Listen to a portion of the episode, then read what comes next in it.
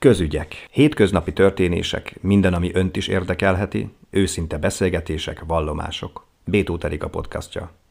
Vendégünk Mikita Gábor, a Miskolci Színész Múzeum szakmai vezetője. Köszönöm szépen, hogy elfogadta a meghívásunkat. Annak apropóján fogunk beszélgetni, hogy ön a Petőfi év kapcsán Petőfi Sándorról, nagy költőnkről tart előadást, éppen holnap is majd. Mi újat lehet mondani még Petőfi Sándorról? Azt gondolom, hogy mindig mindenkiről lehet újat mondani, hiszen minden korszak egy más szögből, más megközelítésből közelít az életművekhez. Minden korszakban valami más a fontos. Kerülnek elő újabb és újabb anyagok, dokumentumok, információk, amelyek tudják árnyalni a képet. Mondjon néhány újdonságot Petőfi Sándorról. Mivel fogja kezdeni ezt az előadást? Versekkel természetesen. Petőfinek meglepően sok verse van a színészetről, közel 20 olyan vers, aminek ez a témája, vagy színházi közegben játszódik. Van közte arcpoétika, van benne anekdota, nagyon szép hitvallásokat fogalmaz meg a színészettel kapcsolatban. Ebből a nagy közönség igazából a tintás üveget ismeri, ugye a megyeri anekdotát, amikor ugye megyeri zsebében eltörik ugye a tintásüveg és a sárga kabát tintafoltos lesz, esetleg még ismerik a színész dalt, ami egy nagyon szép hitvallás a színészetről, de a többi az úgy nincs a köztudatban benne. Itt én jó pár éve ettől a év, idei Petőfi évfordulótól függetlenül is fontosnak tartom, hogy Petőfit, mint vándorszínészt megismerjük, illetve hogy az ő szemszögéből lássuk, hogy milyen volt a korabeli színészet. Tehát diákoknak évek óta tartunk olyan foglalkozást a vándorszínészet koráról, ahol Petőfi versenyt keresztül közelítjük meg a témát. És milyen volt a korabeli színészet a Petőfi idejében? Nagyon sokszínű, nagyon változatos, nagyon szélsőséges, nagyon ellentmondásos. Ebben a korban születik meg a magyar színészet a semmiből.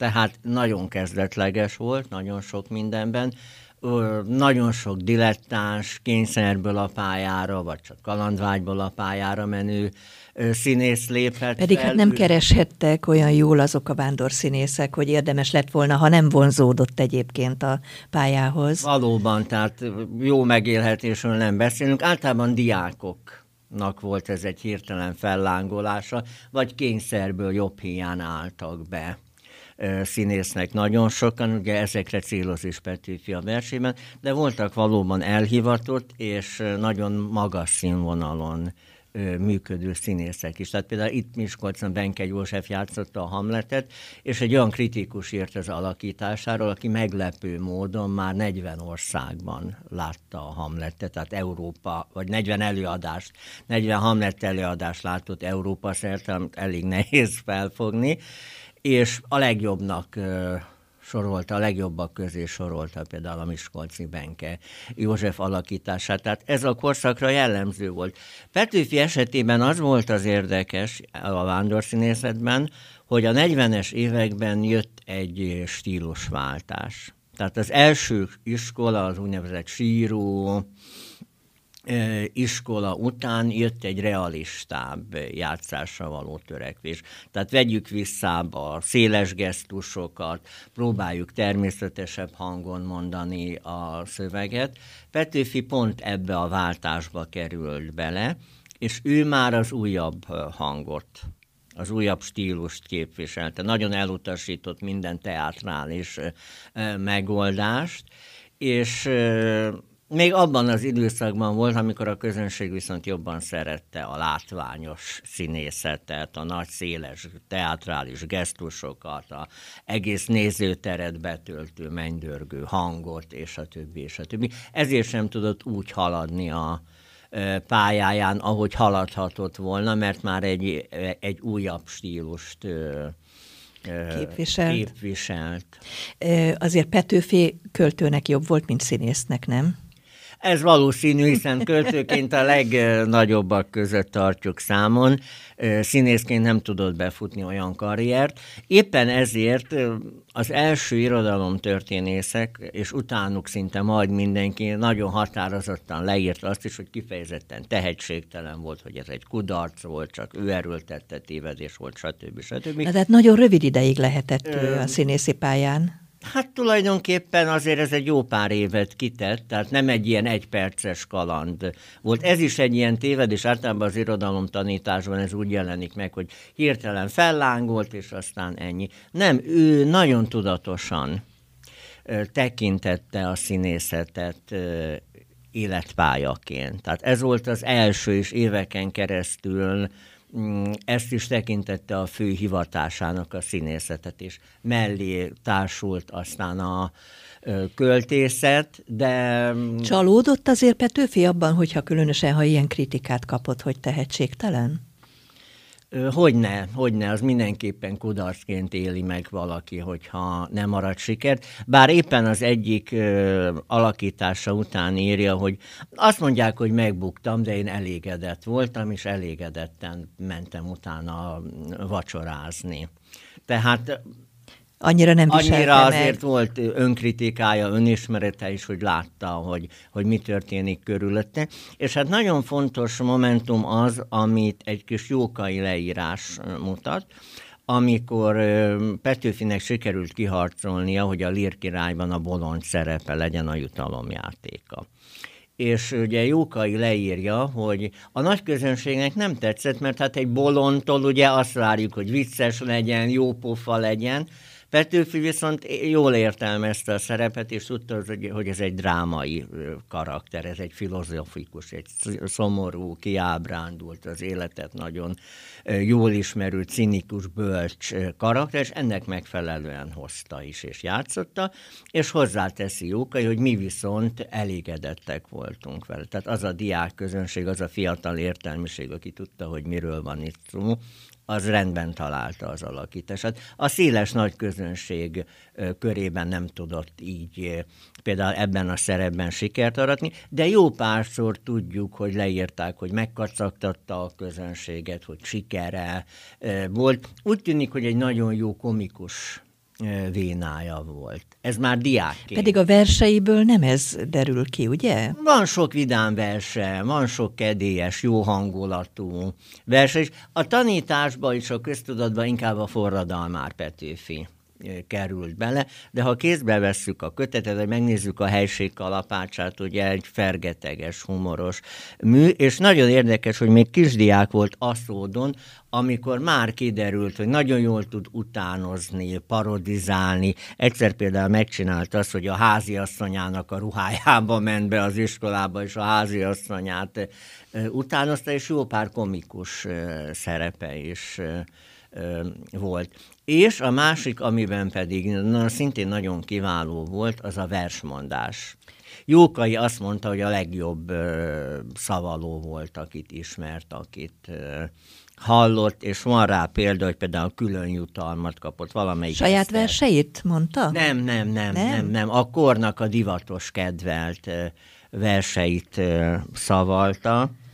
Például, mindjárt mondok is egy példát, Például Vörös Martinak mondta az Úri Hölcsöt című versét mezőberényben, ezt konkrétan tudjuk, de megtörtént például az, hogy pápán mondott egy akkor nagyon divatos verset, a Szatmári Olmos botokat, aminek olyan sikere volt, hogy Eszterházi gróf három aranyjal jutalmazta meg. Ez akkor nagy dolog lehetett. Hogyne, hogyne, hogyne. Mikor hagyott fel a színészettel?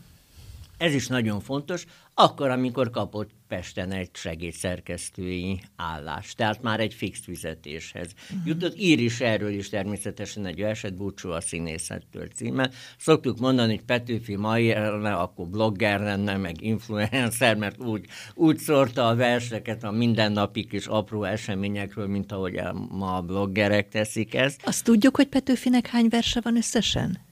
Biztos, hogy tudjuk, én nem tudom, ezt mm. rá is a számok, ez sosem az én e, világom, de reng, öt évnyi. Egyéb, ugye az is a sorozatunk cím, hogy öt év az örök léthez. Öt év alatt írta meg azt a költői életművet, amivel ő a legnagyobbak közé e, került. Még és, ma is. Igen, és még ma, ma is. is.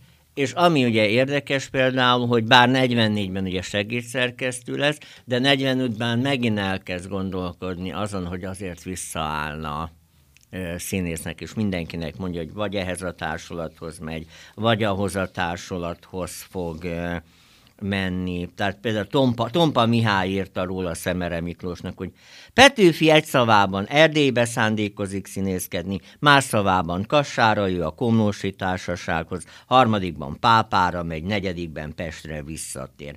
Tehát az egyéves segédszerkesztés után még mindig vonza vissza a színpad. Ha ez teljes kudarc lett volna, mint ahogyan sokan beállítják, akkor nyilvánvalóan örül, hogy van egy biztos szerkesztői állása, és senki nem vágyik vissza egy olyan helyre, ahol ő ügyetlenkedett volna.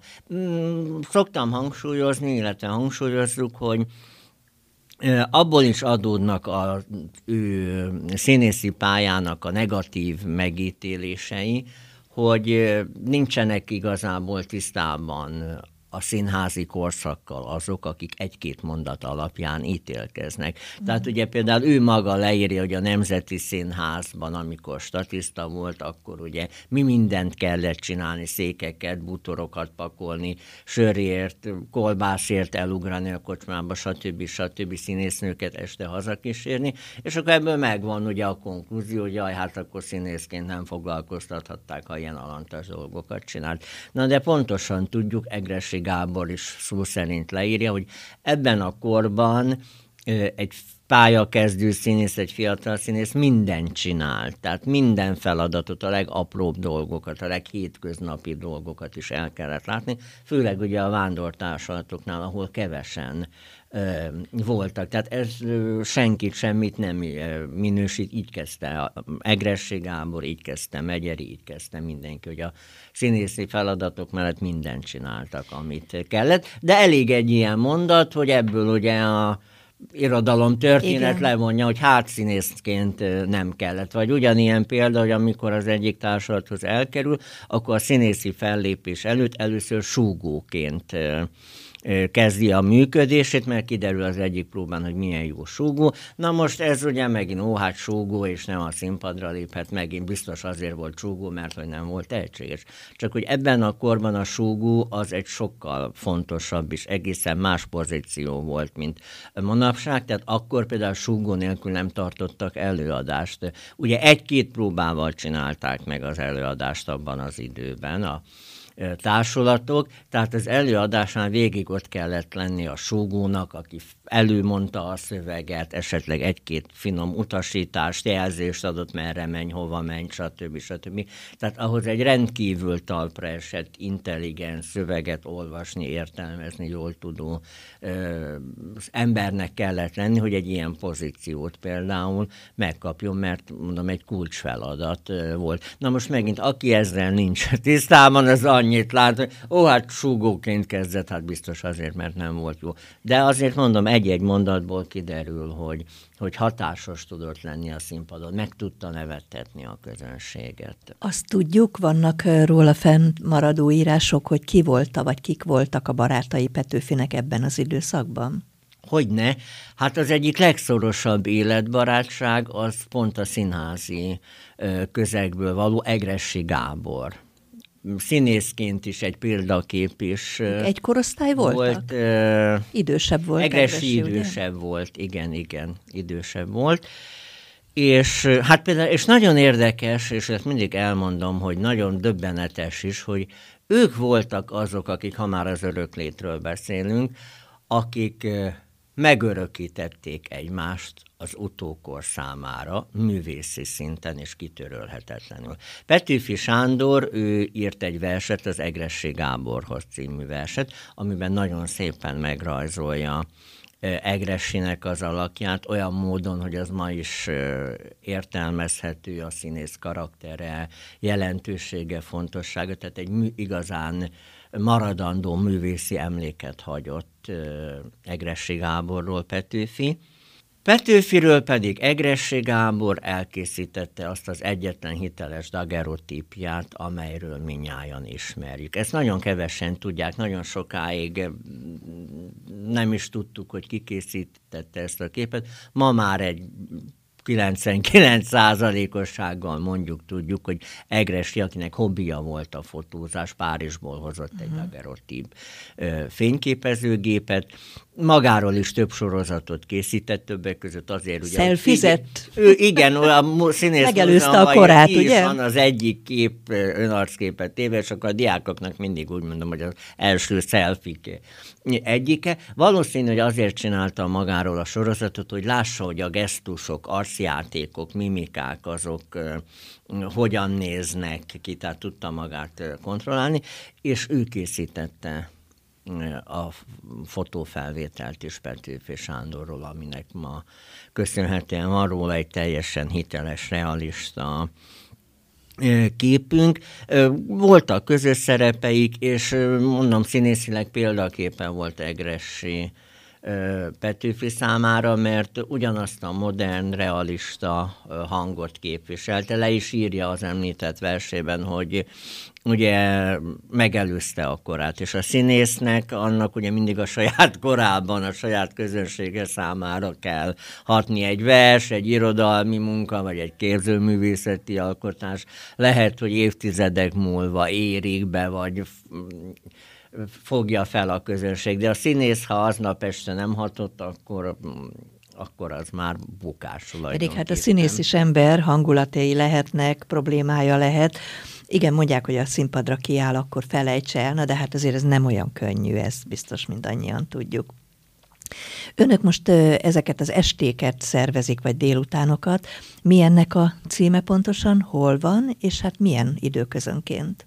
Öt év az örök léthez, ez a sorozat címe, ugye utal arra, hogy öt év alatt kellett létrehozni Petőnek azt az életművet, amely révén a legnagyobbak közé soroljuk, és havi rendszerességgel jelentkezik ez a sorozat. Minden alkalommal két-két előadás hangzik el, tehát mellettem például Cselenyák Imre új Petőfi kötetét mutatjuk be a közönségnek.